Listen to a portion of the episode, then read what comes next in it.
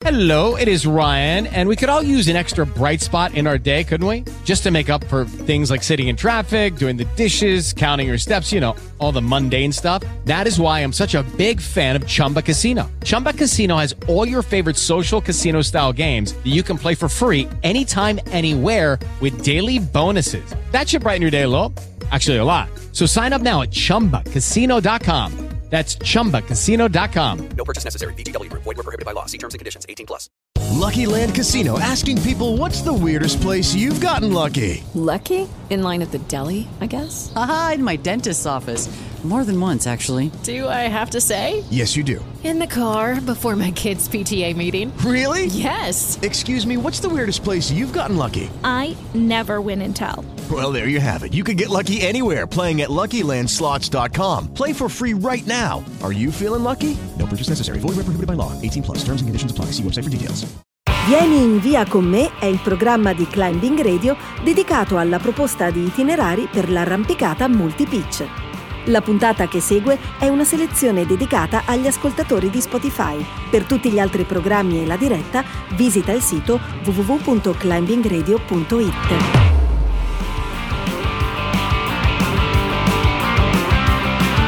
Cari ascoltatori, bentornati su Climbing Radio e bentornati a una solita nostro appuntamento del martedì con eh, Vieni in via con me per parlare delle vie lunghe intorno alle Alpi e al, in giro per il mondo. Dopo essere stati con Matteo della Bordella al Siula Grande, torniamo in un luogo in Italia, a noi tutti, tutti caro, che è la Val di Mello.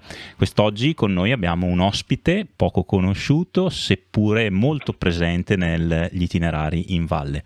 Dall'altra parte del telefono abbiamo Mario Villa. Mario, benvenuto su Climbing Radio. Grazie Matteo grazie del, dell'invito. Ecco, io ti ringrazio non doppiamente, ma al quintuplo perché ci conosciamo da qualche anno e so quanto tu poco sei avvezzo a questo genere di cose, l'intervista e tutto, ma in fin dei conti quello che faremo oggi sarà un piccolo viaggio indietro nel tempo per parlare di un posto, un posto magico e per farlo e per introdurre insomma la Val di Mello ho tra le mani un libro che è stato pubblicato dalla Zanichelli che porta la firma di Ivan Guerini, che era tuo compagno di cordata, in eh, alcuni degli itinerari che stasera andiamo a raccontare e a scoprire, no? visto che già prima, mentre ci preparavamo alla trasmissione, un piccolo scoop è, è già emerso anche a chi crede di conoscere eh, tanti itinerari come me. La Val di Mello, un'ampia, tiepida, sinuosa conca, nasce dove l'ombra e il buio della notte si concedono alla luce dell'alba e si distende come un enorme e mite rettile fino a sbocciare molto lontano in un incredibile sconfinato anfiteatro che si distende fino alle propaggini nervose del Monte Disgrazia.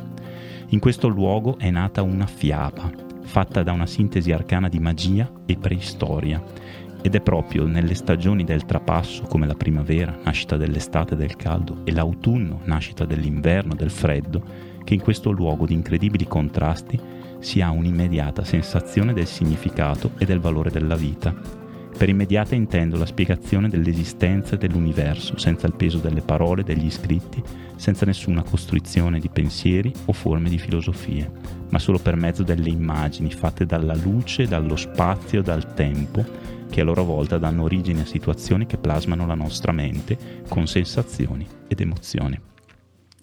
Con queste parole ci avviamo in uh, una bellissima chiacchierata per parlare di come è nato un, per certi versi un mito, no? insomma oggi la Val di Mello appartiene a tutti insomma, a, a, di per sé al 100% alla storia dell'alpinismo no? e io non posso, fare non posso fare a meno di ricordare la prima volta che l'ho vista da escursionista rimanendo intrappolato da, questi, da questo magico mondo di luci e colori e al tempo stesso anche dalla prima volta in cui le mie scarpette hanno toccato quelle rocce uh-huh. eh, in una sorta di mito ci hanno portato con il corso, quindi proprio un'uscita del corso prevedeva la Val di Mello, chiaramente per gli itinerari più facili, eh, chi su Cunicolo Acuto piuttosto che tu nel diagonale, qualcun altro sull'Alba del Nirvana e così via. Eh, forse qualcuno dei più forti già era andato a mettere il naso sul risveglio di Kundalini. Però mi ricordo che finito il corso, per noi la Val di Mello era quel posto dove bisognava andarci con i piedi di piombo, anzi in punta di piedi, tant'è che ci abbiamo impiegato più di due anni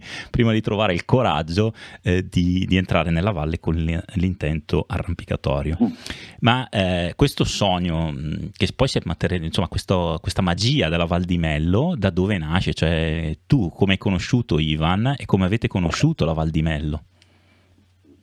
Allora, eh, beh, Ivan, con Ivan ci siamo conosciuti grazie alla scuola. Eh, scuola dell'obbligo? Scuola dell'obbligo alle superiori. Eh, io avevo, venivo da un tentativo al liceo scientifico finito male subito al primo anno al liceo Volta e venni bocciato e mia madre insomma alla fine mi iscrisse a questa scuola che era una scuola erano i primi tentativi di scuole sperimentali per le medie superiori, per le superiori. Ed era un biennio e eravamo, saremmo stati neanche un centinaio di studenti, eravamo tre classi o quattro classi eh, era già il secondo anno di sperimentazione di questa scuola e noi entravamo eh, nel, nel, primo anno e niente, con Ivan ci siamo, ci siamo trovati in classe assieme. Ai primi tempi non ci si frequentava molto perché così avevamo interessi diversi. Ma era, era, scusa io... se ti disturbo, ma arrampicavate, no, già? arrampicavate già o non eh, sapevi nemmeno allora, cosa fosse un imbrago? No, no, no, un imbrago non sapevo cosa fosse, eh, però qualcosa in montagna mio papà ci ha sempre portati eh, d'estate, prima in Val d'Aosta, in Val d'Aias, dove non so, a dieci anni, ma con la guida che era il Frascei, una vecchia guida storica di Champoluc, eh, assieme a altri fratelli, insomma mi ha portato in cima al Castore No, ah. avevo nove anni, forse neanche dieci anni. Caspita. E ricordo ancora l'impressione della, della notte al rifugio Mezzalama eh, in questa camerata nel Camerone con tutte le persone che dormivano, russavano, però insomma una bella... Eh, ricordo ancora molto vivo. E, e, e poi da lì il papà poi per altri motivi si è spostato in Dolomiti in Brenta e lì avevamo fatto qualche arrampicata con uh, i De Tassis perché lui era stato allievo militare del Bruno De Tassis perché il papà era del 10 ed era dello stesso anno del Bruno De Tassis. Ma che spettacolo questo intreccio! Sì, e, e, era rimasti anche amici insomma e quindi col Bruno De Tassis, il Catullo, il Giordano, il figlio del Bruno eravamo anche insomma, frequent- insomma, eravamo molto in confidenza ecco. era un bel rapporto sia lui col papà ma anche con noi figli e comunque per tornare alla conoscenza con Ivan siccome io mi ero comprato una vecchia Gilera 125 usata da un amico dei miei fratelli facendo un po' di lavoretti così e un giorno Ivan mi dice ma Mario ma tu hai la moto volevo andare a fare un giro eh, vicino a Lecco a vedere una parete, mi accompagneresti? Ho detto ma sì andiamo dai. E quindi è stata la prima uscita che abbiamo fatto in moto, però lì non è che abbiamo arrampicato, l'ho accompagnato a vedere questa parete eh, e lì così insomma eh, abbiamo cominciato a, a frequentarci. Mi ricordo anche che al ritorno in moto poi su una curva siamo scivolati, quindi siamo andati anche a terra, Urca. però senza grandi, grandi danni, insomma è stata proprio una scivolata e basta. Ma e di che parete si trattava? Ah, eh, la pala del cammello. Ah, sì. spettacolo. Se ricordo bene era quella zona lì, era quella zona lì. Ho capito. E, e quindi niente, da lì poi abbiamo cominciato um, eh, a bazzicare più montagna. La prima uscita con cui, la prima via che sono andato a fare con lui, una volta che ho preso l'imbragatura, no, forse non, avevamo, non c'era ancora non avevamo ancora l'imbragatura della Cassima legato eh, con la corda in vita e un cinturone di cuoio con delle fibre dove passare proprio per sentire meno la strozzatura. eh, stringersi in vita e avevamo fatto eh, no, la boga, la boga eravamo andati a farla, però lì forse avevo già l'imbragatura della Castin, penso, perché sennò sarebbe stato un problema. Eh, però le prime cose sono state queste. Sul medale siamo andati al, al Nibio anche, ricordo, e lì Ivan conosceva bene il benvenuto Laritti. Oh, grande eh, personaggio. Sì, cavoli. Eh, mi aveva regalato anche una sua una suo foulard eh, che usava già ai tempi e che mi ha accompagnato per tantissimo tempo. Infatti, quando bazzicavo poi la Val di Melo, quel foulard me lo sono portato in giro per un po' di tempo. Ho capito. Quella, quella fascia. E niente, noi ci siamo conosciuti così, poi le primissime cose, eh, i primi così, perché poi Ivan era molto. Eh, aveva sempre un sacco di idee, di proposte. Le prime cose che abbiamo fatto appunto nella zona del Basso del Pertusio, eh, le primissime così, prove di aprire nuovi itinerari, andare su posti inesplorati, sconosciuti, per me poi cominciavo l'idea di passare dove nessuno era mai passato, arrivare in cima dove su un torrione, anche se insignificante, eh, alla vista per me comunque era una grande, una grande emozione. Ecco. Eh sì. E in Val di Mello come ci siete arrivati? Ecco, poi in Val di Mello, beh, è, è, sempre Ivan. Ivan è stato un po' il trascinatore.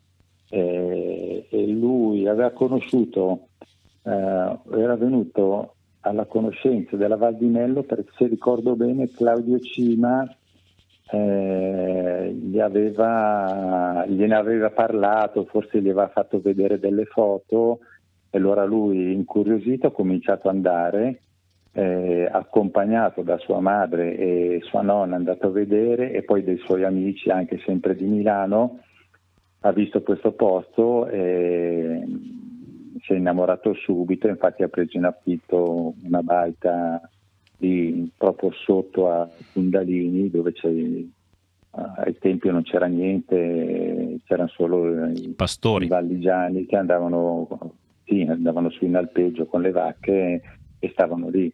Aveva trovato questa baita in affitto, l'ha tenuta per qualche anno e eh, nel frattempo, vabbè, con la scuola in qualche modo siamo andati avanti e, mh, mm, siamo usciti dalla scuola, dalla, dalla scuola sperimentale. Eh, ha provato a seguirmi nel, al liceo scientifico perché io poi ho proseguito a fatica, l'ho portato a termine, invece lui era completamente, non so come mai ha fatto quella scelta di seguirmi allo scientifico, invece lui era, insomma, al primo anno eh, non era la sua scuola e quindi alla fine ha lasciato perdere e si è spostato all'artistico a Brera che forse era più nelle sue corde, diciamo. Sì. Eh, però comunque eh, anche se dal punto di vista scolastico degli studi ci siamo eh, divisi abbiamo continuato a frequentarci e mh, mm, l'anno che ho fatto la maturità eh, no avevamo già fatto qualche tentativo, qualche tentativo eh, ero, ero, già andato su qualche volta con lui le primissime volte a Sasso Remenno a fare la via del testo per provare l'artificiale e queste cose qua. Lì sì, mi ricordo benissimo quella imbregatura della Cassin e poi l'anno che feci la maturità, che era il 74, eh, finito gli studi, almeno la vacanza prima di iniziare l'università, proprio senza nessun libro, pensare ai compiti e alla ripresa della scuola e quindi ho passato praticamente un mese, forse anche di più, eh, su in baita con Ivan. Ah. Eh, e da lì, e da lì inizia la grande sì. storia. E così Mario, anziché eh, insomma, partire in ordine cronologico no, con eh, le prime tappe in valle, la via che avete aperto al piccolo Darwin eh, e poi in seguito con Nicola Cuto, parliamo subito di una via di una via simbolo della Val di Mello che è il risveglio di Kundalini che avete aperto nell'aprile del 76 facendo un bivacco. E infatti il, 3-4 aprile perché era proprio l'anno che feci la maturità.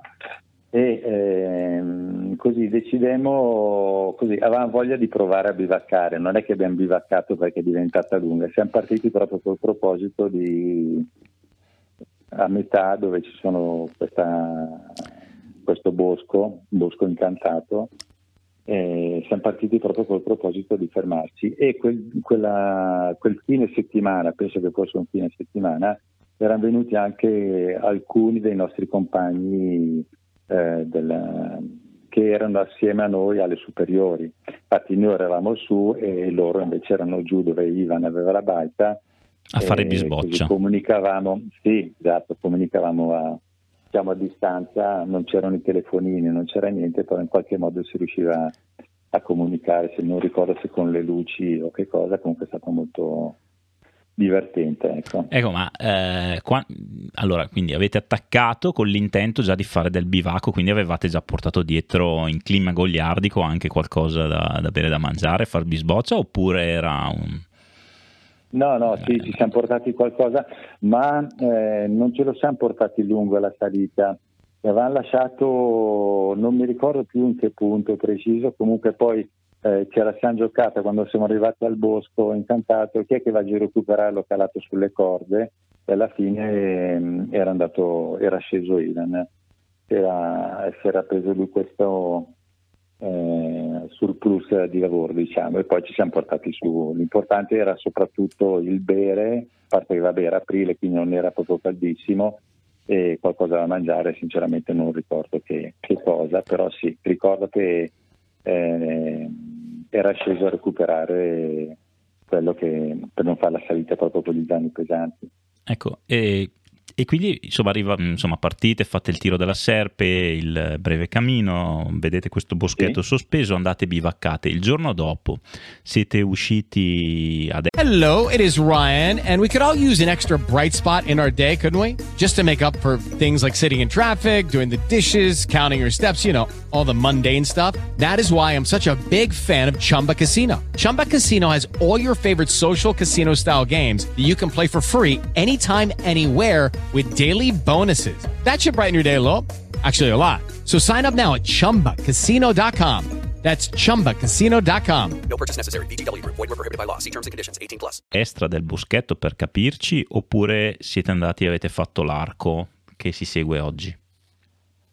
Eh, eh, non riesco, non, non, secondo me abbiamo fatto l'arco, magari non l'abbiamo fatto eh, tutto, siamo Probabilmente non l'abbiamo fatto tutto, se ricordo bene, però lì il ricordo dell'arco ce l'ho molto...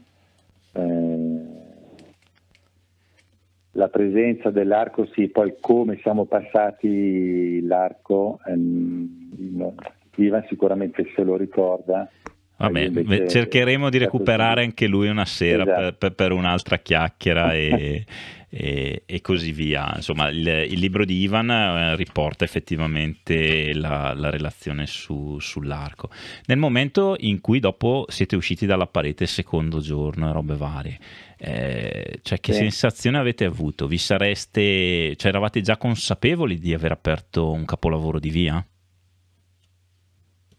Hm. Eh, ma io no, questa consapevolezza non, eh, non l'avevo eh, però così eravamo molto soddisfatti, euforici, contenti di quello che avevamo fatto e poi così avevamo voglia anche di scendere e ritornare assieme a, a tutti, gli, a, tutti, tutti, gli, altri amici, sì. insomma. Ecco. Mm.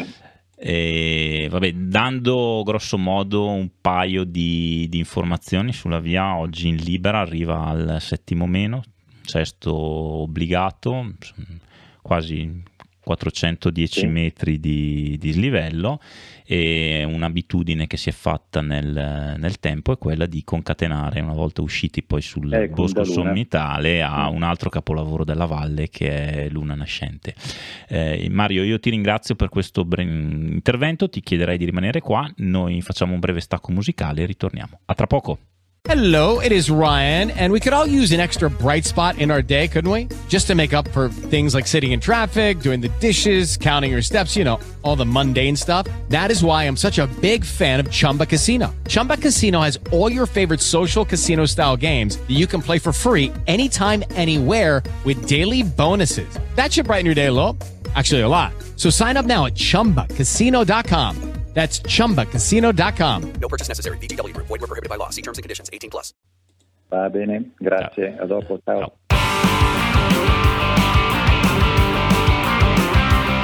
E rieccoci tornati sempre qui su Climbing Radio nel magico mondo della Val di Mello. Con noi quest'oggi abbiamo Mario Villa. Poco fa abbiamo parlato dell'apertura del risveglio di Kundalini e prima di proiettarci in un altro itinerario è impossibile non chiederti eh, il perché del nome. Cioè, eravamo abituati fino a poco tempo prima all'apertura della via Bonatti, all'apertura della via Cassin, ancora prima Castiglioni de Tassis, e invece è un momento in cui tutto viene stravolto, per cui nascono le dimore degli dei e il risveglio di Kundalini. Eh, qualcosa sulla nascita di questo nome? Eh, bisognerebbe chiederlo a Ivan. Eh, Lo, era lo rimandiamo lui, alla eh, puntata anche questa cosa qua. allora.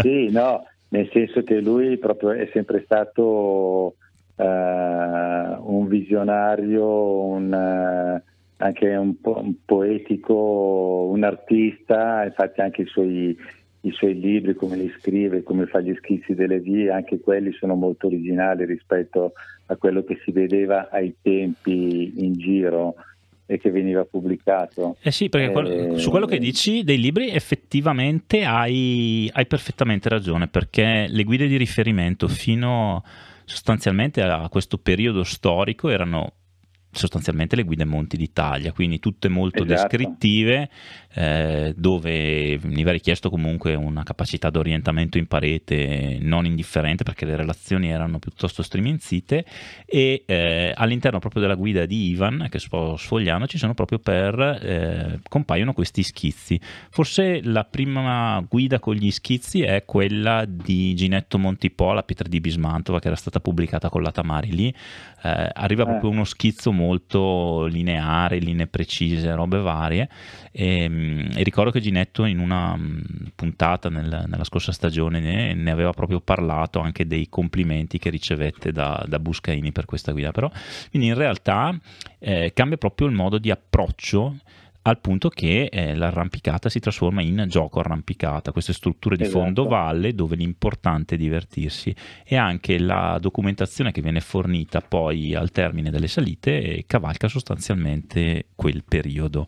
Ma eh, ritornando all'estate del 1974 ho scoperto eh, prima l'esistenza di un'altra via che tu e Ivan avete aperto il 23 luglio. Mm, Sì, eh. Cosa ci racconti? Questa, questa via è al Picco Darwin, che non è la più famosa che avete aperto, che è il, ehm, il naufragio degli argonauti, che invece Esatto. magari quello ne parliamo più avanti, insomma andiamo un po' per ordine temporale.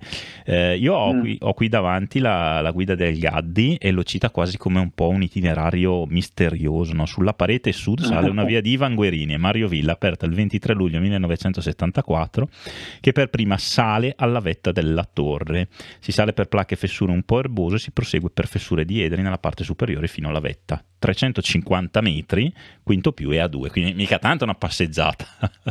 No, no, assolutamente. Ehm, E quella sì, era l'estate appunto del 74, forse la prima, la prima via, eh, e poi guardandola da fondovalle, eh, eh, così il picco Darwin eh, comunque ci, ci attirava e c'era questa, questa cresta che vedevamo da fondovalle con il primo dente. E, niente, ci ha, ci ha incuriosito e, e siamo andati per fare questa via. E, ricordo, mi sembra che eravamo andati alla base con, ehm, forse ci aveva accompagnati anche Monica, arrivare sotto l'attacco. E poi la chiodatura, diciamo, molto eh, vabbè non c'erano ancora NAT, friend, assolutamente niente, quindi martello e chiodi. Ho un ricordo di un camino che feci, che Ivan mi ha sempre preso, almeno i camini non sono mai stati la mia... Eh, non mi sono mai piaciuti, però Io li adoro. mi sono trovato, mi son trovato eh, davanti e sono entra- arrivato a questo cammino, in qualche modo comunque eh, lo feci ancora adesso, Ivan mi prende in giro, Mario ma tu hai fatto un passaggio che eh, incredibile, eh, insomma, eh, mi ha sempre fatto complimenti, non so se è vero o se lui esagerasse, eh, però ricordo che mi impegnai, mi impegnai un sacco per venirne fuori e poi lì Ivan, essendo in un cammino, essendo più in basso, non- ci si sentiva anche molto a, a fatica, però e la chiodatura, eh, i chiodi non erano proprio, se li mettevano proprio con, eh, con grande parsimonia. E, e poi ricordo eh, l'uscita in cima nella cresta, sì, ricordo di questa salita mi è rimasto impresso il ricordo del cammino.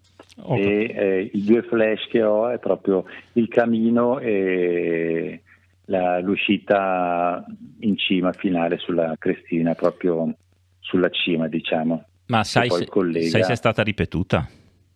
Eh, questo non lo so, non so se è stata sia delle ripetizioni. Ah, vabbè, Forse adesso, Ivan insomma, lo sa, ma non lo so. eh, se no lanciamo Cameraccio stasera. sì, che ha delle ripetizioni, lo so, non tante, ma di questa, essendoci poche relazioni Eh, ci sei ancora? Eh, perché ogni tanto Sì. eh, ultim- ti abbiamo perso per qualche me- momento, insomma, la- il segnale è andato via, insomma. Uh, perfetto. Uh, quindi estate 1974, due vioni dell'accidente, dal risveglio di Kundalini al eh, picco Darwin. Eh, e proprio perché eh, tu e i camini non andavi, non andavate particol- non andate, insomma, magari ancora anche oggi, particolarmente d'accordo, eh, la via successiva che aprite è ovviamente caratterizzata da un camino che ha fatto porconare un'infinità di persone, di allievi, io per primo. La, la prima Eh. volta che l'ho, l'ho affrontato eh, non riuscivo minimamente a capire come rampar fuori insomma, da questa strozzatura caratteristica e parlo del cunicolo acuto al sarcofago, una via che tu Ivan eh, e Ottavio Zanaboni avete aperto il 13 agosto del 1975, quindi si fa un salto temporale di un anno, nel frattempo insomma gli studi e quant'altro, l'amore per la Val di Mello è ancora forte, c'è ancora tanto da fare e questa via come l'avete scoperta? Eh, di questa via purtroppo, eh, guarda, non eh, ricordi, ricordo l'Ottavio Naboni che eh, passò e, e così ci frequentò per un'estate assieme a un altro amico, eh, ma poi non l'abbiamo mai più, più rivisto. E con Ivan un po' capitavano queste cose che arrivassero delle eh, persone nuove che diciamo si affezionassero e Ivan si affezionasse a loro, ma poi come arrivavano poi uscivano, prendevano la loro strada, anche perché Ivan era un personaggio molto eh, coinvolgente anche, no? quindi doveva andarti bene e, e non, eh, capisco che non eh, potesse non essere facile anche stare e andare con lui, perché comunque lui faceva, aveva sempre un sacco di idee, un sacco di proposte di fare, ma poi dopo eh, aveva anche un sacco di tempo libero, anche rispetto a, a nel senso che eh, il suo grande interesse era quello eh, e quindi voleva portarlo a fondo con grande determinazione, quindi in quel momento gli interessava la Val di Mello e voleva conoscere in tutti i suoi aspetti. E di Cunicolo Acuto sinceramente non, eh, della via eh, ricordo, ricordo pochissimo, pochissimo. Ricordo che Ivan fece quel tiro lì, quello sì, proprio perché essendo Camini gli ho ceduto volentieri questa... Eh, due porconi li avrai tirati giù anche tu. Eh? Ah, due ah, po- beh, certo, sicuramente, sì, sì, sì, sì. Assolutamente, insomma. Mm. E, tra l'altro adesso stavo giusto sfogliando sempre un'altra guida, insomma, mi piace, come forse ricordi, eh, sono po' appassionato di libri in montagna e, e, nel descrivere questo itinerario la guida di Paolo Masa e Jacopo Merizzi, eh, 9000 metri sopra i prati, che dice l'ultima struttura appartenente alla bastionata dei dinosauri è lo sperone del sarcofago, lambito a destra del torrente Qualido e delimitato a sinistra dal sentiero che porta allo scoglio delle metamorfosi. Sul suo lato destro una profonda spaccatura evidenzia una grande lama staccata, la cui rassomiglianza ad un sarcofago ha suggerito il nome attribuito all'intera struttura. Il primo itinerario tracciato su questo gobbone di dinosauro risale all'agosto del 1975 ad opera di Ivan Guerini, Mario Villa e Ottavio Zanaboni. Non essendoci testimonianze chiare circa la salita di itinerari più antichi, se si escludono i sentieri che i Melat riuscirono a realizzare ovunque, si riconosce Cunicolo Acuto come la prima via salita in valle. Si narra che i tre bambinoni, Ivan e i compagni, avevano più o meno vent'anni, si dilettassero nel gioco del giovane archeologo, ispirandosi alle figurine del loro inseparabile manuale del giovane esploratore. Privi di corda, si insinuarono nel misterioso cunicolo di granito con delle piramidi umane. La via è relativamente breve perché parliamo di un 80-90 metri di sviluppo, quinto quinto più, eh, le difficoltà e quindi a parte insomma un rapporto eh, un po' intenso con un cammino stretto, eh, la ah. via è sostanzialmente molto ripetuta e l'ideale per chi vuole iniziare a prendere confidenza con uh, le strutture in valle. Un breve stacco certo. musicale e torniamo nel nostro, nostro viaggio. A tra poco. Va bene, a dopo.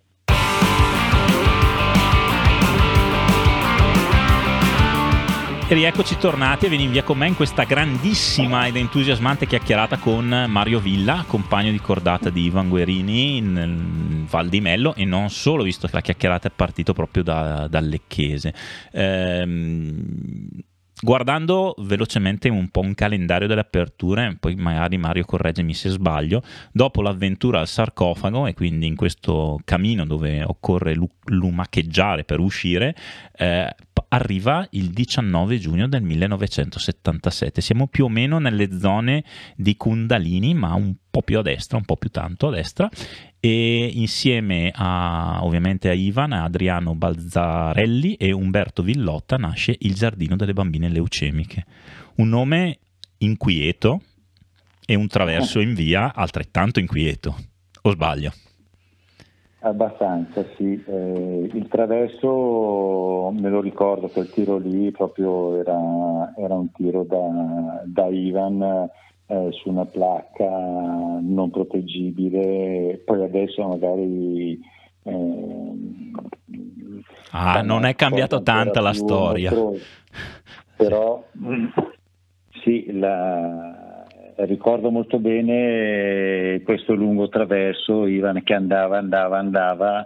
Eh, senza, senza, la possibilità di mettere delle protezioni finché è riuscito ad arrivare alla sosta e, e tutti abbiamo tirato, tirato anche se magari non eravamo perfettamente consci di quali potevano, sarebbero potute essere le conseguenze nel caso di di un incidente, di un... però Ivan aveva questa grande capacità di, sì, di, concentrarsi, di tranquillità e, e, sicurezza anche dei suoi mezzi, per cui eh, è partito sapendo che, che sarebbe.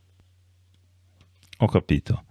Eh, ricordo, sì, Umberto bene, il Bazzaretti non, eh, probabilmente è, è, uno di quei personaggi, mi spiace, spero che non mi senta, ma probabilmente è stata una meteora che è passata e talmente velocemente che non mi è rimasto... Beh, poi di quella salita non ma, abbiamo... Magari, magari è rimasto pure... Eh, scot- cioè, insomma, colpito dal segnato. traverso, segnato dal traverso e ha detto ma eh, è così bello andare per basta. sentieri, insomma. Esatto. Eh, e, mm. e il nome? Perché sempre la famosa guida eh, Masa Merizzi dice un nome allucinante. Eh, allora, il nome allucinante di questa via nasconde ai più una storia patetica. Un giorno il giovane Ivan Guerini, passeggiando per le vie di Milano, sorto nei suoi sacri pensieri, ebbe la visione di bellissime pallide fanciulle intente a giocare nel giardino di una grande villa. Colpito dall'impercettibile velo di tristezza che ricopriva i giochi delle fanciulle, osò chiedere ad una suora il perché del loro pallore. La risposta fu sconvolgente e per il sensibile Ivan. Le bambine erano leucemiche. È proprio una storia, eh, andò proprio così, ti ricordi? Eh, no, non posso, non posso né smentire né confermare, non ricordo assolutamente questa, questa, questa spiegazione storia. del nome eh, che diede Ivan alla via. L'hai più ripetuta? No, ma io sai, eh, dopo a tutti lo dico, probabilmente eh, faccio fatica a tornare in Val di Mello, adesso è tanto che non ci vado neanche più. Eh, però è, cambi- è, cambiato talmente tanto l'ambiente, sono rimasto legato a com'era quando noi siamo andati che adesso probabilmente sono anche invecchiato un, un po' di testa, sono più brontolone, non lo so, però eh, troppo casino, troppa confusione e pensando a com'era è una cosa inevitabile d'altra parte, se è un posto bello piace è chiaro che la gente lo frequenta. Eh, però ha completamente stravolto quello che era il mio ricordo e quindi sono molto legato ai ricordi eh, che ho di quegli anni e quindi faccio fatica poi a, a restare indifferente e a frequentarla normalmente. Eh, io, so cre- io credo che sia più o meno la, la storia stessa di Ivan, no? Cioè, mm, credo eh, che quando sì. la gente è iniziato ad arrivare, lui ha capito che era il momento di andare a esplorare sì. e scoprire nuovi posti. Infatti, esatto. chiuso il capitolo della Val di Mello, si aprì il capitolo della Val Grande. Posto che tutto sommato sì. credo resti tuttora veramente poco visitato, poco esplorato. Insomma, lì si è letteralmente conservato forse anche per eh, un po' le difficoltà d'accesso. Insomma. Tu eri andato anche lì ad arrampicare con lui? No, eh, in Val Grande eh, facciamo una piccola avventura, eh, nel senso che eh, sempre tornando ai tempi del, del liceo, ah sì, eh, quando abbiamo fatto, um, abbiamo fatto, questo biennio di scuole sperimentali in cui ci siamo conosciuti, poi ehm, rientrato nella scuola classica tradizionale, il primo anno per me l'impatto è stato parecchio duro e dovetti passare l'estate sui libri per poter per, essere, per non perdere l'anno, quindi eh, ebbi gli esami di reparazione. Eh, quindi però finita eh, passata poi fatti gli esami di reparazione superati eh, Ivan, con Ivan eh, mm. andemmo a, a, siamo andati a fare la traversata della Grande, il rifugio eh, non, alla bocchetta di campo non c'era, non era ancora, erano, erano quattro mura di un vecchio di un vecchio rudere che una volta era un rifugio ma ormai non era più, era abbandonato, è una struttura abbandonata. Quindi facciamo questa traversata da Cicogna a Malesco eh, i sentieri erano molto approssimativi, addirittura non c'erano sentieri, però fu una, bel, una bellissima avventura. E poi Ivan ci è tornato con amici così a fare un po' di via, ad arrampicare al pedum e altre, altre pareti. Eh, con lui sì, ci siamo tornati qualche volta, ma più che altro a fare delle camminate, delle esplorazioni, robe in giornata ma ad arrampicare no, salvo un'uscita nella zona di Pogallo, eh, ma così siamo andati a fare qualche tiro con alcuni dei miei fratelli, anche ricordo. Okay. Una roba così in, in, giornata, ma arrampicare fare vie no, fu una cosa che fece, portò avanti. Ho capito. E arriva l'estate 1977, precisamente il 2 luglio e tu e Ivan aprite la via dell'oceano irrazionale. Cosa ci racconti su questa salita? È una bella storia, nel senso questa Eh, vabbè, era, era sopra alla, alla, seconda baita che Ivan eh, prese in affitto, che era più all'inizio ancora della valle.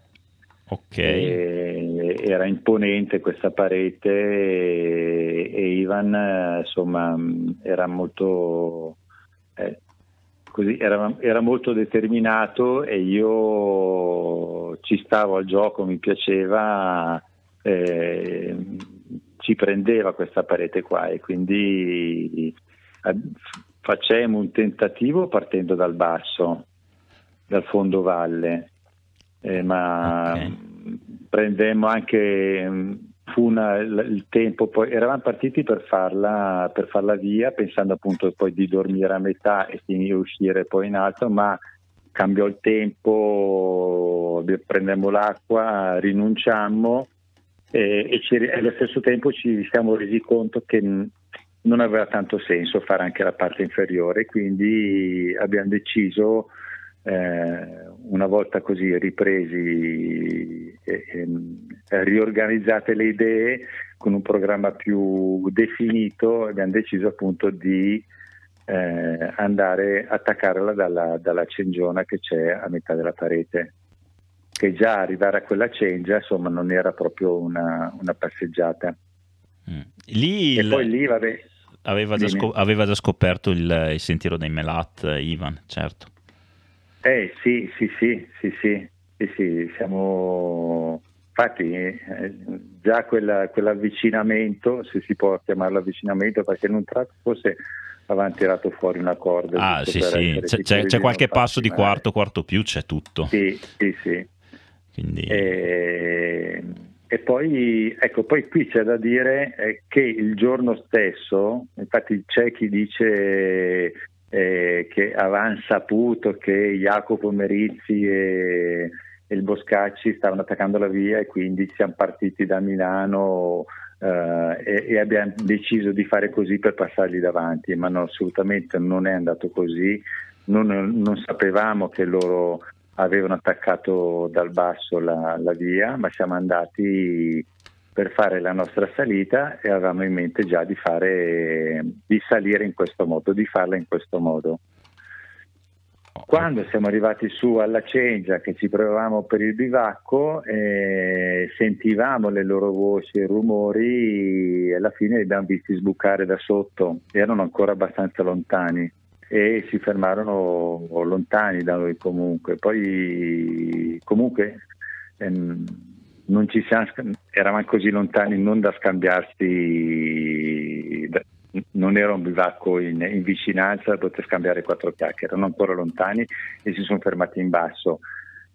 Okay. Mi sembra di ricordare sì che le abbiamo salutate, gli abbiamo segnalato che eravamo lì, però ognuno ha fatto la sua salita.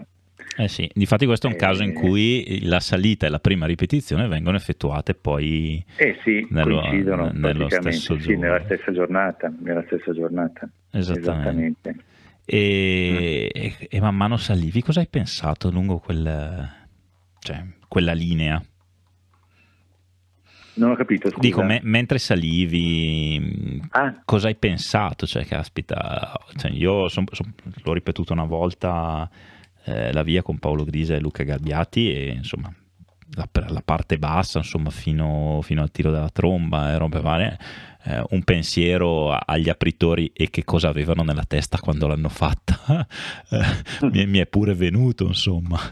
Eh, voi cosa cioè, che sensazione avevate mentre salivate di questa linea poi com'è? Ma la linea, la linea sembrava così molto, molto, logica, era lì che ci aspettava e dovevamo seguire quella linea, e poi che ci portava sotto la tromba. E, insomma, e, e la tromba ecco, incombeva su di noi e faceva anche una, una certa soggezione, eh, almeno a me. E... ti posso, ti posso dire siamo... anche a chi la ripete, insomma, nonostante eh. siano passati tanti anni, insomma, quando uno arriva lì sotto. Eh. eh sì.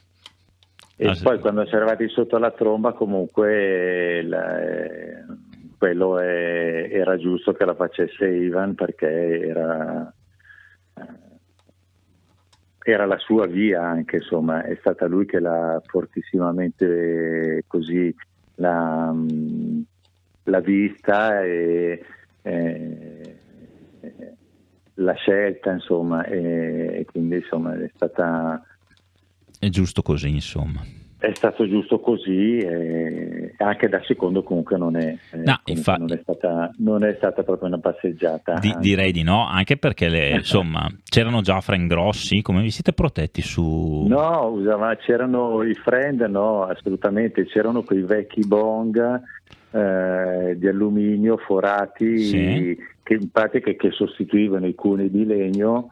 Eh, usammo uno di quelli, mi sembra, per, per assicurarci sul, sul traverso. Su, su, tutto il tiro un'unica proiezione. Ah, eh, sì. mi, sembra, mi sembra di sì, non ricordo se era stato messo un chiodo all'interno, no, quello non lo ricordo, ricordo questi bong grandi, sì. Eh, quindi confermo che il secondo ha dovuto fare la sua parte anche qui, insomma. Sì.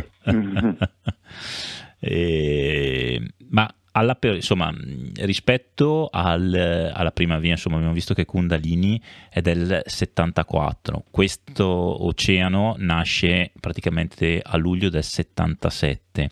In questi anni la valle era già iniziata a cambiare un po', erano già arrivate le prime ripetizioni, oppure erano comunque anni in cui, a parte un attimino il gruppo dei sassisti che si muoveva, quindi con Boscaccia, Masami, i fratelli Merizzi e così via, la gente insomma passava ancora per salire in allievi, andare a fare Spigolo Parravicini, la Gervasuti e robe sì, esatto. varie, oppure erano bastati pochi anni per innescare un cambiamento che poi fu rivoluzionario nella storia?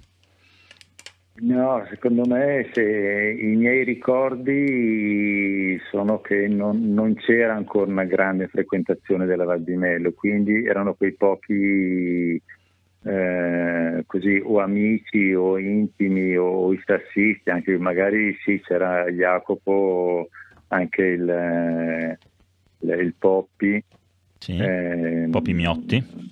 Poppi Miotti, eh, insomma loro sì venivano eh, però non, non, c'era tanta altra gente che veniva lì in Val di Melo per, per arrampicare, per ripetere le vie. Il, il grosso eh, passavano, passavano per andare sui rifugi nelle valli in alto eh, per fare le vie, le vie in alto, ma non, non, in, non in fondovalle. Ho capito. Ho capito. E, e per insomma, andare verso la chiusura di questa nostra chiacchierata, eh, a distanza praticamente di un mese dall'apertura di Oceano, perché appunto dal 2 luglio passiamo al 3-4 agosto dello stesso anno, tu, Ivan, Guido Merizzi e Vittorio Neri tornate al piccolo Darwin per aprire il naufragio degli Argonauti, una via mito. Mi senti? Scusa. Eh, è andata via un po' la voce. Ah, perdona. Non ti sentivo. Perdona. No, no, figurati. Eh, no, no, ma...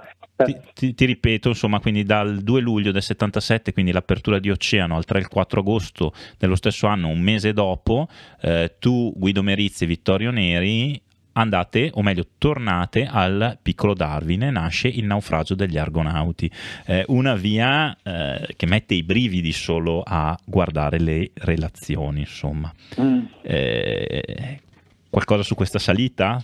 Te la ricordi ancora? Immagino proprio di sì.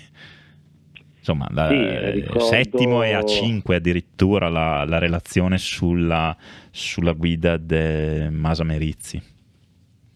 Sì, eh, e quel pezzo di artificiale eh, mi trovai davanti io a farlo e anche lì Ivan mi dice, eh, almeno ogni tanto ci si sente, così qualche volta capita che eh, così vengono fuori dei ricordi e mi dice anche lì eh, che ho fatto eh, un tiro incredibile sull'artificiale con chiodatura eh, lontana, che non era il mio, il mio forte, l'artificiale. Il bello è stato che ehm, dove abbiamo bivaccato io ero avanti e praticamente e mi sono fermato e loro erano sotto a, a dormire, quindi abbiamo fatto un bivacco eh, eh, separati quasi per eh, quella notte, perché ah, tornare molto. indietro da quel pezzo in artificiale non era molto consigliabile, quindi abbiamo fatto una notte eh, da separati. Però è stata, sì, anche quel tiro in artificiale è stato un bel, un bel impegno, molto impegnativo. Eh, questa è stata ripetuta? Qualche ripetizione ce l'ha avuta, giusto? Perché mm, se non ricordo male, eh, Maspes e Giovanni Ongaro la realizzano anche in invernale, se non ricordo, non ricordo male. E invece poi come discesa, come cioè una volta che arrivati in cima, come si scende dal piccolo Darwin? Pronto? Hai intenzione? Tento, è caduta la linea con Mario Villa, tento di recuperarlo. Eccoci, abbiamo recuperato Mario, la linea era caduta e insomma siamo quasi in conclusione della, della nostra chiacchierata. Eh, abbiamo visto questa salita con questo tiro in artificiale stratosferico, un bivacco, un bivacco separato e anche una ripetizione in, invernale. Eh, ci sono altre vie, Mario, che hai aperto in valle? Oppure questa segna un po' la chiusura del, del tuo periodo eh, lì? No, per me ha segnato un po' la chiusura, anche perché quegli anni lì, insomma, io ero abbiamo preso delle strade diverse, nel senso che io ho proseguito con, con i miei studi, mi sono iscritto all'università eh, e sono, ero arrivato a un punto che mi sono detto vabbè o, o, o, vado avanti con l'università e la finisco se no e quindi ho fatto un po' una scelta di, una scelta di senza campo. abbandonare definitivamente la montagna quello mai no. eh, però ehm, ecco, un impegno così coinvolgente non, non, me la sentivo più di portarlo avanti pensando a quello all'università e, e non volevo neanche sprecare e perdere questa possibilità. Certo, cui... eh, e proprio perché tu non hai insomma di fatto perso il legame con la montagna, che poi sei anche diventato istruttore del CAI nella scuola Nino Dalla Bosca. Da quanto tempo è che fai l'istruttore lì? Allora, ehm, io sono, beh, mi sono laureato, sono diventato veterinario, veterinario però di eh, animali da reddito, quindi vacche e capre, eh, pensando appunto di andare, eh, sono, sono, milanese, sono nato a Milano, cresciuto a Milano, l'università l'ho fatta a Milano, però di andare via dalla città. mi sono trasferito a, a Varese nell'89 e dopo pochi anni sono entrato prima nella scuola del CAI di Varese, ma dopodiché poi invece ho conosciuto degli amici che erano di questa piccola sezione di Malnate, che è un piccolo comune sempre del Varesotto, eh, molto vicino alla Svizzera e sarò qua in questa scuola da 20 anni, 15 anni, adesso non mi ricordo esattamente, però sì, eh. ma forse anche 15 anni di più sicuramente, più di 15 anni. E la tua avventura sono... con loro continua tutt'oggi?